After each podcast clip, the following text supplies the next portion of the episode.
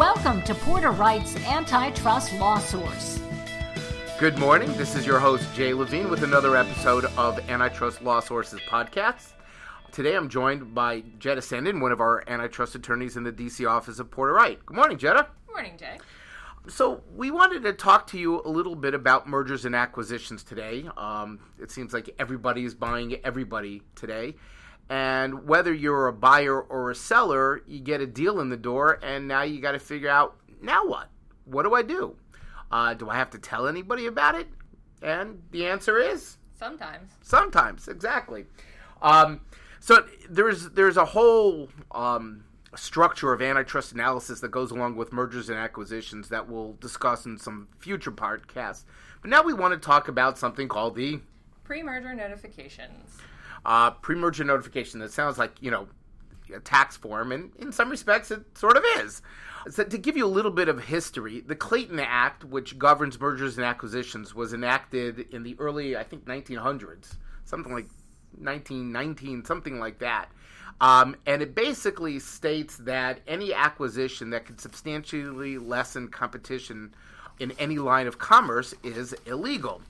Well, that's all well and good, but the problem is once a merger or acquisition is accomplished, it is very hard for the federal antitrust agencies or for anyone to, as they put, um, unscramble the eggs. I mean, once a entity is merged or acquired, um, you know, assets are divested you know employees are you know rearranged uh, realigned and it's frankly very hard to undo whatever competitive damage the authorities think has happened.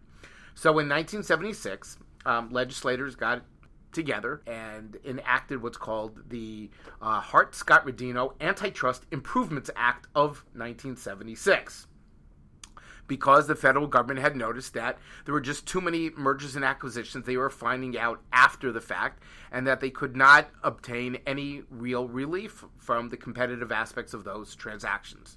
So, as we call it, the HSR, the Hart Scott Rodino Act, basically mandated federal notification of mergers and acquisitions if the merger or acquisition were of a certain size. Now, the two points to note is that you must notify two different authorities in the federal government. Both the Department of Justice and the Federal Trade Commission. You, why both? Well, because both actually have jurisdiction under the Act to review your merger and acquisitions. Yeah, it's got a little bit odd. I mean, and, and, and there have been calls from time to time to, you know, say let's let's house criminal and anti uh, antitrust and DOJ and mergers in the FTC or the like, but those have really gone nowhere, and there's concurrent jurisdiction. so you got to file with both, right? Correct. Now, who has to file? The buyer, seller? Both. God, amazing, isn't it? Um, lots of paperwork. Lots of paperwork, sort of a full employment act for antitrust lawyers, but um, I guess we can't complain too much. Um, so, um, with that said, you got to file the the notification report with both the FTC and with DOJ. Um, and then what? And then you, you have to pay a filing fee. You got to pay a filing fee, and then you have to wait until you know sort of the the the authorities have spoken or have decided they're not going to speak. In in HSR terms, you have to let the waiting period expire. Now, how long is the waiting period? Well, it depends, Jay. The general waiting period for most deals is 30 days. There are some situations involving bankruptcies and other short sales that it can be as short as 10 days. But parties also have the option to seek an early termination of the waiting period from both the Department of Justice and the FTC. Right. So, if you ask the the authorities to, you know, please cut down that waiting period, and they have the option of saying yes or no, and generally, um, you know, if if it's a deal that doesn't have a lot of competitive implications and they're not overly busy, you can, you know, often get it, but it's never assured and you can't count on it. So if your financing is dependent on an early closing, get your Hart Scott in early.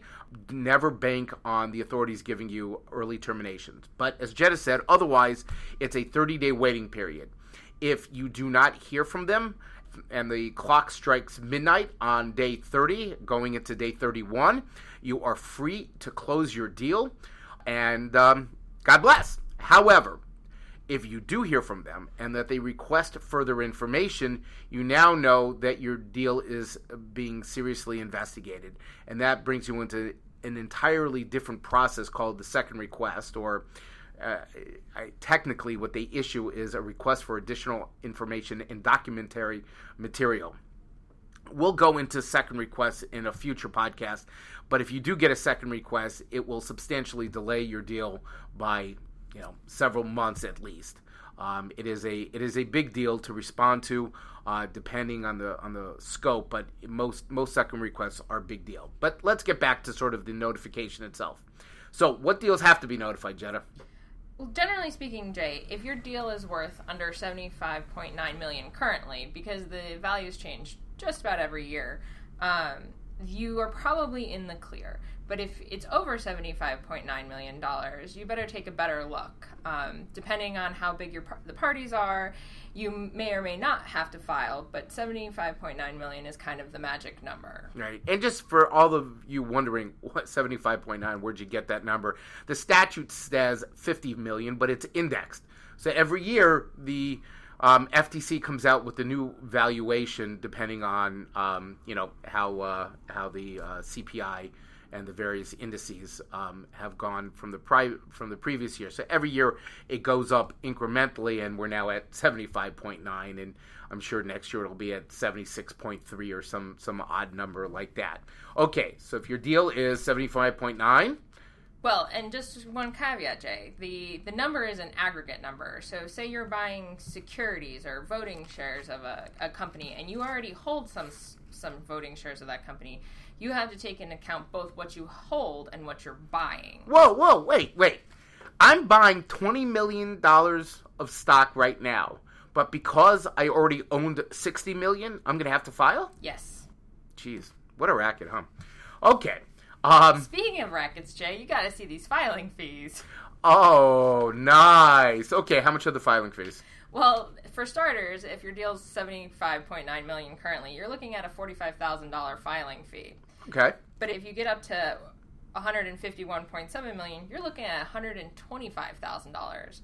And for the bigger deals, at 758.6 million, you owe the DOJ and FTC $280,000. Nice. Now, you don't owe them each 280. No, you owe 280 total for your, your filing. Now, who actually owes this? The buyer or the seller? Technically, it is the obligation of the buyer, but it's not uncommon that it's a negotiated term that the parties split the deal. Gotcha. Gotcha. Interesting. Wow. Um, okay. As you can imagine, the DOJ and the FTC are somewhat self-funding agencies um, based on the um, filing fees, and the more the mergers and the higher the value of the mergers, the more they make money. Um, so you are, in fact, paying the salaries of the people that are going to investigate your deal. Um, okay, I know confidentiality is a big issue um, uh, for a lot of parties because, you know, frankly, they're submitting their financials, they're submitting a lot of competitive strategic analyses about the deal, um, and they're worried about confidentiality. Do they have to worry? No. Everything you submit to both agencies is completely confidential. Okay, and it's exempt from FOIA? And it's exempt from FOIA. Now, the, the one thing to know is if you request, you know, a lot of parties do not want even the fact of their deal out in the public. You know, it, it, causes morale issues with employees. If it's public companies, it can, you know, there can be stock stock implications and stuff like that. Um, so they're they're a little bit worried. If you actually um, request early termination and it's granted, then it will be published in the Federal Register. Otherwise, there's no publication of your your deal or the filing. Right. So it, will if you actually request early termination and it gets granted, it goes on the um, in the Re- Federal Register and up on the FTC website, I believe. Um, you know, it's up for you guys to decide. You know, whether those those areas are monitored by others that you care about. But the fact that the deal could get out um, via that way. Okay, now I got to ask you: Does the now who actually administers sort of the rules of of the Hart Scott Rodino, DOJ or FTC or both? FTC is primarily responsible for the rules of the Hart-Scott-Rodino. Gotcha. Yeah, there's a very helpful group uh, in the FTC called the Pre-Merger Notification Office. You know, catchy name, huh? Um, PNO for short, and they administer the rules and regulations for that. If you have a question, you can always call them, or hey, you could always call Experience Hart Scott Counsel, like yeah, yours truly. Um, but uh, getting back to um, the topic of our podcast, um, what happens if you don't file, or you mess up your filing, or what? Well, it depends. It it can go many ways. The FTC and the DOJ could just give you a little slap on the wrist and say, don't do it again. But if you've screwed up before, they find that you were so, you know negligent. You're looking at up to sixteen thousand dollar a day fine. That is a lot of money, isn't it? Much more money than hiring counsel, Jay. touche, touche. Um, yeah, you know, if you messed up the filing and um, you know it's your first time, they'll give you a slap on the wrist. They'll say, you know, you got to make sure you you you clear your deals with experienced counsel. But if you're a recidivist or you're sort of recklessly negligent and you've done this before, um, you're gonna you're gonna cut a check. Now, just curious, how big are you know how big of checks are these? Well, recently Berkshire Hathaway did a oops second time in one year. So DOJ went after them, and they paid eight hundred and ninety six thousand dollars. I think that was the full fine, wasn't it? It was the full maximum sixteen thousand dollars a day per day that they were late in their filings. So. Ouch. Now, now you said this was the second time they, they, they messed up this year. What didn't they pay earlier this year as well? No, actually. Oh the FTC and, and DOJ decided to because because they admitted their their fault and mm-hmm. said we're so so sorry and we promise that we will not do it again. They said the government said, "Oh, okay, we'll let you go this time, but don't do it again." Sure. And then just about six months later, they did it again. Right. Um, I think that was an aggregation issue where they had stock and they bought more stock and they, they forgot to. Did they yeah. had already owned shares of a, a, company and they had converted some bonds that they held into more voting shares and it pushed them up over the threshold level. Wow. Okay. By the way, a lot of these rules are very particular, they're very detailed, and just by looking at them, they're not necessarily intuitive. Um, so you, you really do, if you're going to buy any assets or voting securities of some significance, um, you know, do think whether you're going to get near the threshold or whether there's any way that they could be valued near the threshold, and discuss the matter with uh, with Hart Scott Counsel. Um, it's well worth an hour or so of, of their time to make sure that you don't get into a situation where you're on the federal government's radar screen, um, especially when you're costing them money by not filing. So, um, so those are sort of the very 10,000 foot level particulars about the Hart Scott. Um, there's a lot more about Hart Scott we want to tell you, including sort of what information you got to file, um, you know, how you go about gathering that information. Um, but pretty much, I think we're out of time. Um, so we'll leave that for another podcast. That sound good? Sounds good, Jay. And um, we're going to wish a speedy recovery to Jetta, who is right now among the walking wounded with a broken arm, but she has been assured that uh, it will heal before her upcoming nuptials. Congratulations. Thank you. And um, hopefully, uh, next time we speak, she will be out of her uh, cast and out of her sling. Here's hoping. Um, uh, this is Jay Levine and Jetta Sandin saying, Have a great day and thank you for listening.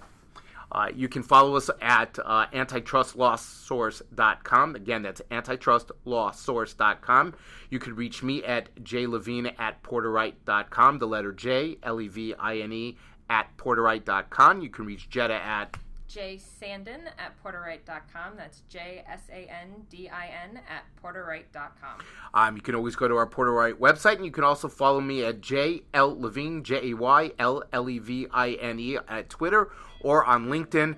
And we appreciate your listening. Have a great day. Porter Wright Morris & Arthur LLP offers this content for informational purposes only as a service for our clients and friends. This content is not intended as legal advice for any purpose, and you should not consider it as such. All rights reserved.